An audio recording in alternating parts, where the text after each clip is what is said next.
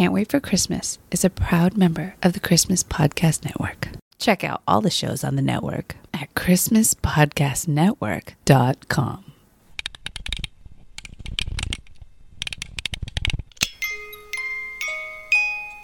Hey, buddy, what you doing?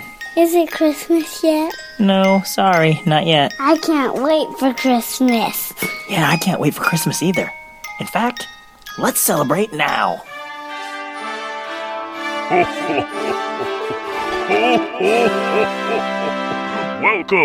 to the Can't Wait for Christmas podcast.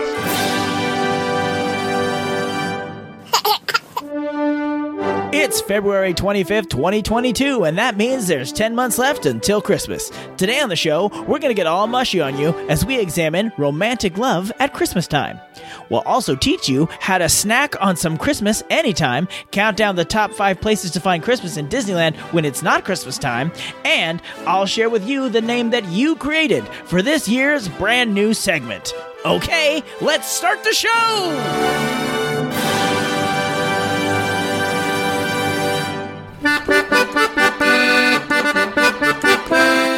Welcome, Yule Believers, to the Can't Wait for Christmas podcast, the podcast all about Christmas history, Christmas traditions, Christmas media, and everything else Christmas. I'm your host, comedian and Disney nut, Tim Babb. I mentioned being a Disney nut because I just got back from a trip to Disneyland. It was a Christmas present I got from my mom and really the whole rest of the family. We'd kick off the boys' winter break at the happiest place on earth. Which, side note, giving the gift of a fun activity to do in the future is a great Christmas gift. Because when you do the activity, it's kind of like you extend Christmas a little. My wife got me and my friends an escape room, which was fun last month, and my mom got my wife and I a trip to Vegas, which we'll be taking in March. So I still have some Christmas present to look forward to in my Christmas future. anyway, back to our recent trip to Disneyland. On the trip down there, I wore the new t shirt we have in our official merch store that's just a nice deep red with the podcast logo on it. And I got stopped several times by folks asking about the show. The flight attendant on the plane, some lovely folks who were seated near on the plane, even in line for Soarin' in California Adventure. And I know those folks definitely listened because they looked me up on their phone as we were getting strapped into the ride. In fact, the Spanish speaking couple sitting next to us said, I think we're sitting on a ride with a celebrity. Fortunately, my Spanish speaking wife was able to set them straight and tell them, no, he's not a celebrity. But I did want to give a special shout out to any of you new listeners who may have joined us based on my shirt. It didn't occur to me that wearing it would translate to marketing, but I hope you enjoy the show. And speaking of the show, we should get it rolling with our first segment because we need a little Christmas now.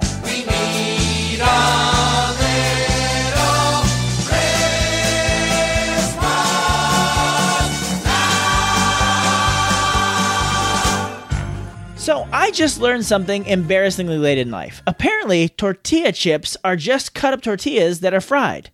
I know you probably already knew to that based on the name tortilla chips, but this was news to me until I saw a random video on how to make your own tortilla chips at home.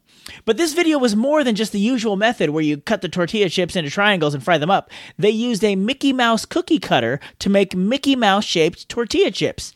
And that got me to thinking. I have a lot of Christmas cookie cutters. I could totally make some Christmas tortilla chips. And if I can do it, so can you. And here's how. You preheat your oven to 400 degrees. Take your corn tortillas and use your cookie cutter on them. Could be Christmas trees, gingerbread men, bells, snowmen, angels, whatever you got. Oh, and then save the scraps so they don't go to waste. Lightly brush each side of your Christmas shapes and scraps with olive oil and sprinkle with salt. Place them on a flat baking sheet so that none are overlapping, and bake them for about six minutes. Now, you'll want to keep a close eye on them though. They can go from golden brown to burnt quite quickly. So remove them from the oven when they get that golden texture, and then let them cool for a bit, and voila! You've got yourself some Christmas chips. Sadly, I did not learn of this idea until after the Super Bowl because Christmas nachos would have been a great snack to watch the big game.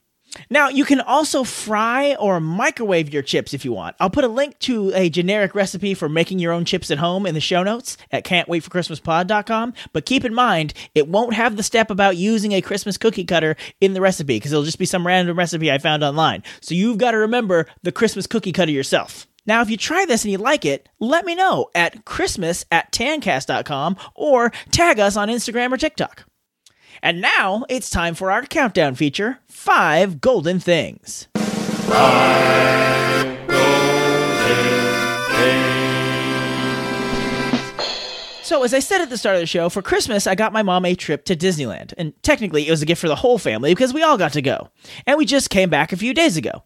Sadly, by the time we went, Christmas season was long over. Haunted Mansion and Small World were back to their normal non Christmassy versions. There was no Christmas music piping through the speakers, and there were no gingerbread or snickerdoodle cookies for sale.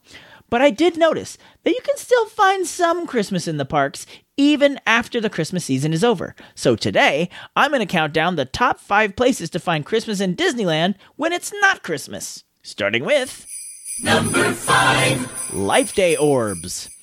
I didn't expect this list to reach all the way to Galaxy's Edge, the Star Wars themed area of the park, but lo and behold, as we were looking through the gift shops on the distant planet of Batuu, we found some Life Day orbs for sale. These are a reference to the Star Wars holiday special, and while they're not technically Christmas related, I thought it was close enough since Life Day is kinda Wookiee Christmas. So the fact that they were still on sale in February was enough for me to include them on this list. Number 4 Trader Sam's Gift Shop. Now, a few years back, Disney took a look at the Jungle Cruise and realized that some of its depictions of other cultures were a little bit outdated and insensitive. So the ride got a long overdue update. One of those updates was near the very end of the ride. There was a character named Trader Sam who sold shrunken heads. Well, Sam is gone now, and in his place is Trader Sam's gift shop. And unlike most Disney gift shops, you can't actually buy anything there. It's just another Jungle Cruise gag. But right up front is a crate of Christmas merch that two monkeys have popped open. They are even fighting over a light up Rudolph sweater. So now every trip through the Jungle Cruise ends with a smattering of Christmas. Number three Pluto's Christmas Tree. This one is so big that Mike Westfall from the Advent Calendar podcast heard about it from all the way across the country. Just before we made it to Disneyland, they opened a new ride, Mickey and Minnie's Runaway Railway. In it, you get invited to the world premiere of a new Mickey and Minnie cartoon.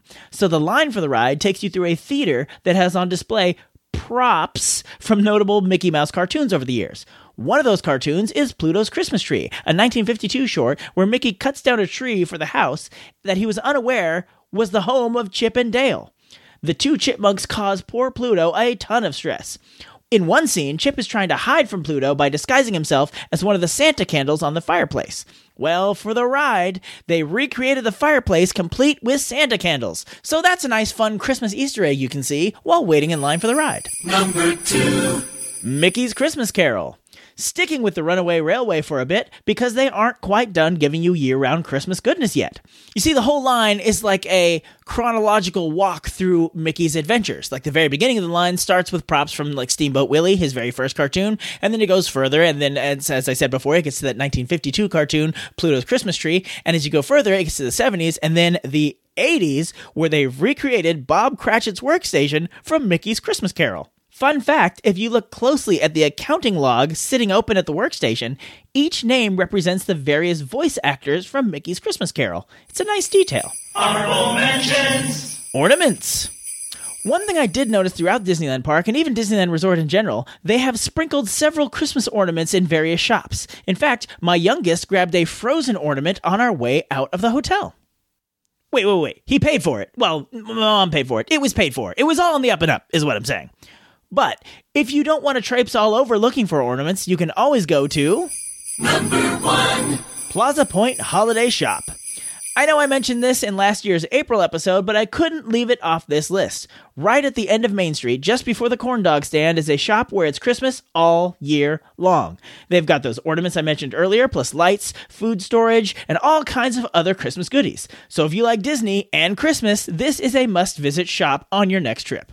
And that's my list. Have any other examples of year round Christmas at Disneyland? I know there used to be two more at California Adventure. The bumper cars in Bugs Land had gigantic Christmas lights hanging over them all year, and the ride Soaring Over California used to end with a flyover of Disneyland at Christmas time. But if there are any more that are still there, let me know. Leave me a comment at can'twaitforchristmaspod.com. And now a word from one of the other Christmas podcasts in the Christmas Podcast Network. Hello, this is Art from A Cozy Christmas Podcast. We're the podcast that explores the coziest stories and memories of Christmas. Join me as I invite you to listen in as I read some of the classic stories of Christmas. Stories like The Gift of the Magi or A Christmas Carol, among many others you may not have heard of before. Sometimes I'll have a guest on and we'll talk about Christmas and the stories that matter to them. like the stories of their favorite Christmas memories and traditions. Sometimes I'm joined by my favorite co host, my daughter Grace, and we'll talk about and try different Christmas foods, play games, or chat about our favorite Christmas movies and traditions. And also teddy bears. So come on in, make yourself at home, and enjoy all the cozy Christmas stories and more heard here at the Cozy Christmas Podcast. You can find out more at www.cozychristmaspodcast.com. Welcome back. So, Valentine's Day was just over a week ago. So that got me thinking about love, because that's what that holiday is all about, right? You buy your sweetie a special gift, get them a card, watch some romantic movies, but then I thought, hang on, all those things are true of Christmas too. But why is that? I mean, Valentine's Day, I can understand. It's a holiday about love, but Christmas isn't.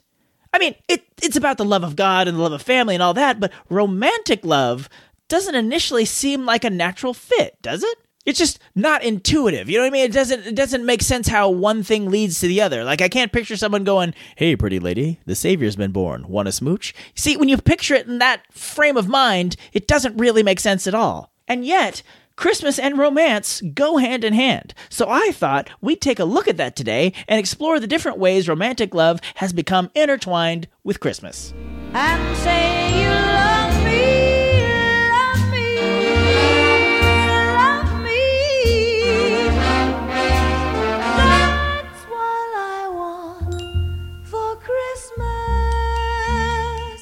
When I think of romance and Christmas, two words come to mind Hallmark Channel.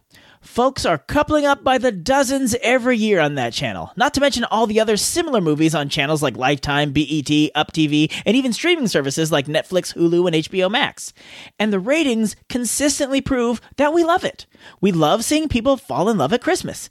And it's definitely Christmas specific because Hallmark does original movies all year, but they aren't nearly as popular, even though they are largely written by the same people and often starring the same actors and actresses. Something is missing when you take out the Christmas element. A couple falling in love in May on Hallmark? Eh.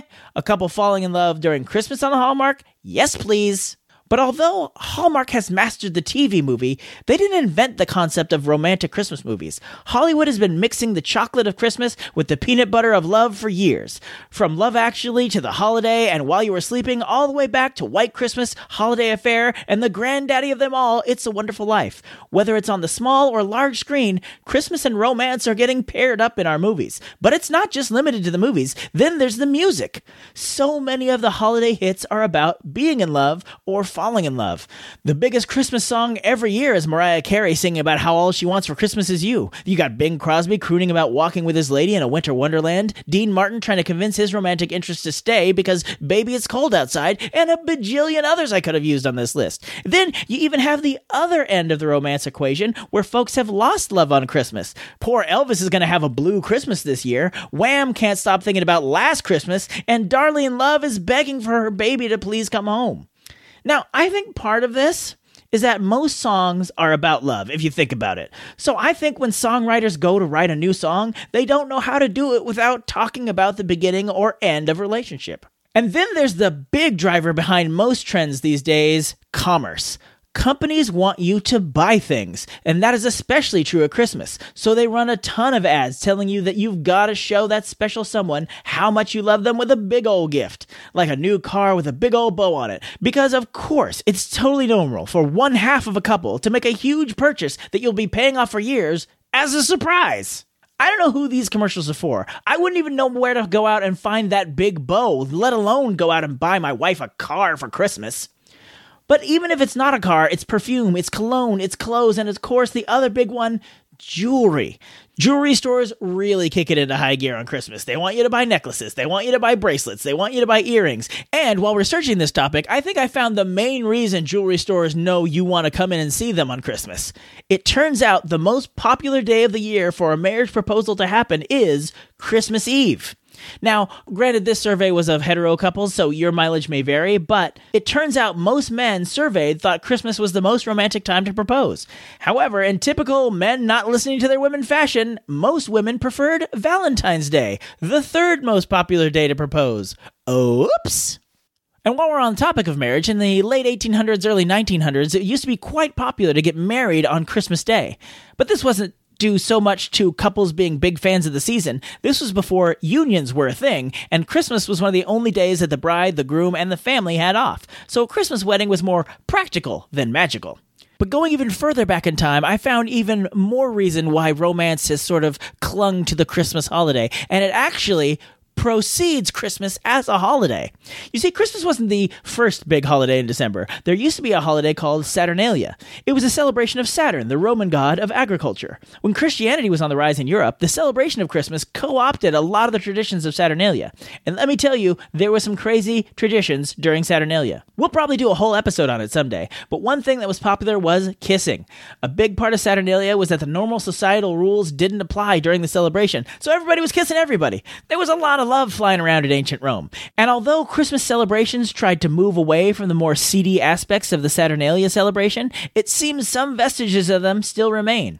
So maybe there's not one big explanation for the romance we see permeating Christmas. It's just a snowballing of a lot of things ancient traditions, available wedding dates, men who don't listen, persuasive corporations, songwriters' preference for love songs, and the appeal of holiday rom coms have all worked together to make romance an inseparable part of our modern day Christmas.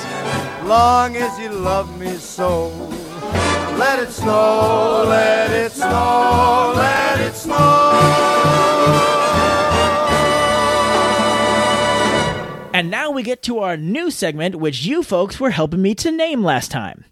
To refresh your memory, we're going to do a bracket style competition all year to find out who is the ultimate Christmas singer or singing group as voted by you. I knew that's what I wanted to do, but I didn't know what to call it, so I asked you for help, and I got a lot of great ideas. But I zeroed in on two one from Edward, Merry March Monarchy, and one from Brian, Music Madness. You smush those two together and you get Merry Music Madness.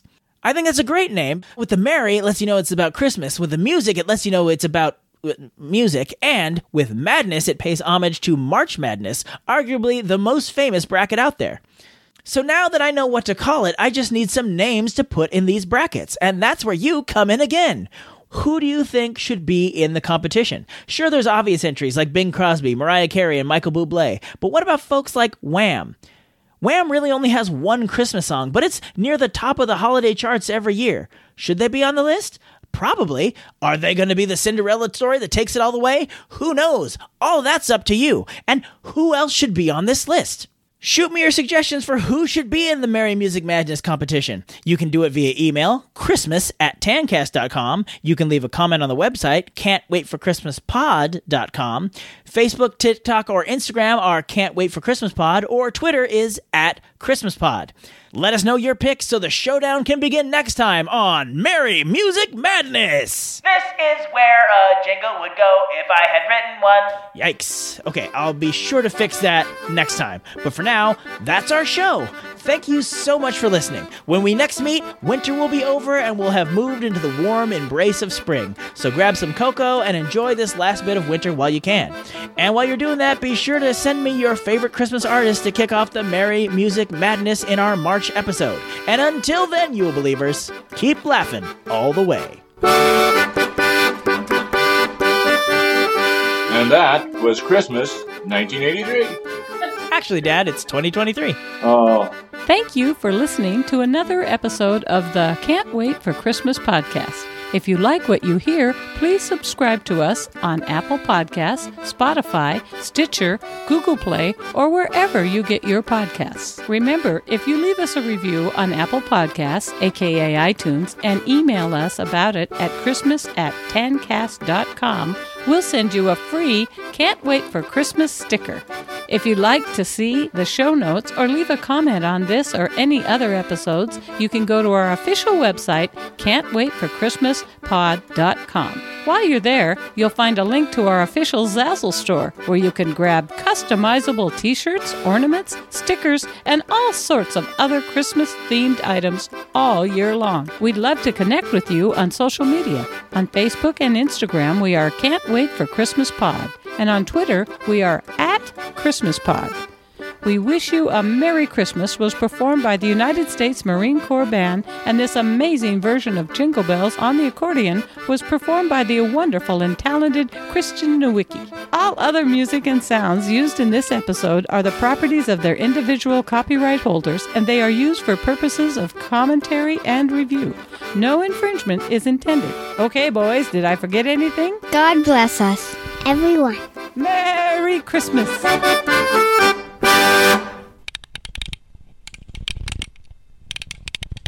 See, just before we made it to Disneyland, they opened a new ride, Mickey and Minnie's Runaway Werewolf.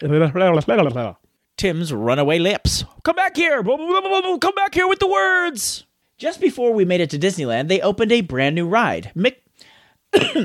just before just before we made it to Disneyland, they opened a new ride, Mickey and Minnie's Runaway Runaway Railway will be the death of me. Why couldn't you call it Mickey's Train, baby? Hmm. That's easy to say. They opened a new ride, Mickey Train. See? Easy. I'd been done already and moving on to the next bit, but no. Mickey and Minnie's Runaway Railway. Oh, I did it. Oh, that doesn't count. I did it in this goofy accent. And now a word from one of the other. Well, nope. There will not be another word. Not another word from these lips. They are trying their best to stop this show from happening. I have to do this show in spite of my lips. Shoot me suggestions for who should be on. Shoot me if you. Shoot me if you. Shoot me. Shoot. Okay, don't shoot me. I don't know why I keep repeating it. Please don't shoot me. All right, here we go. Let's try that again. but I have to say shoot me again to start the sentence. Oh, don't though. I, I still say don't.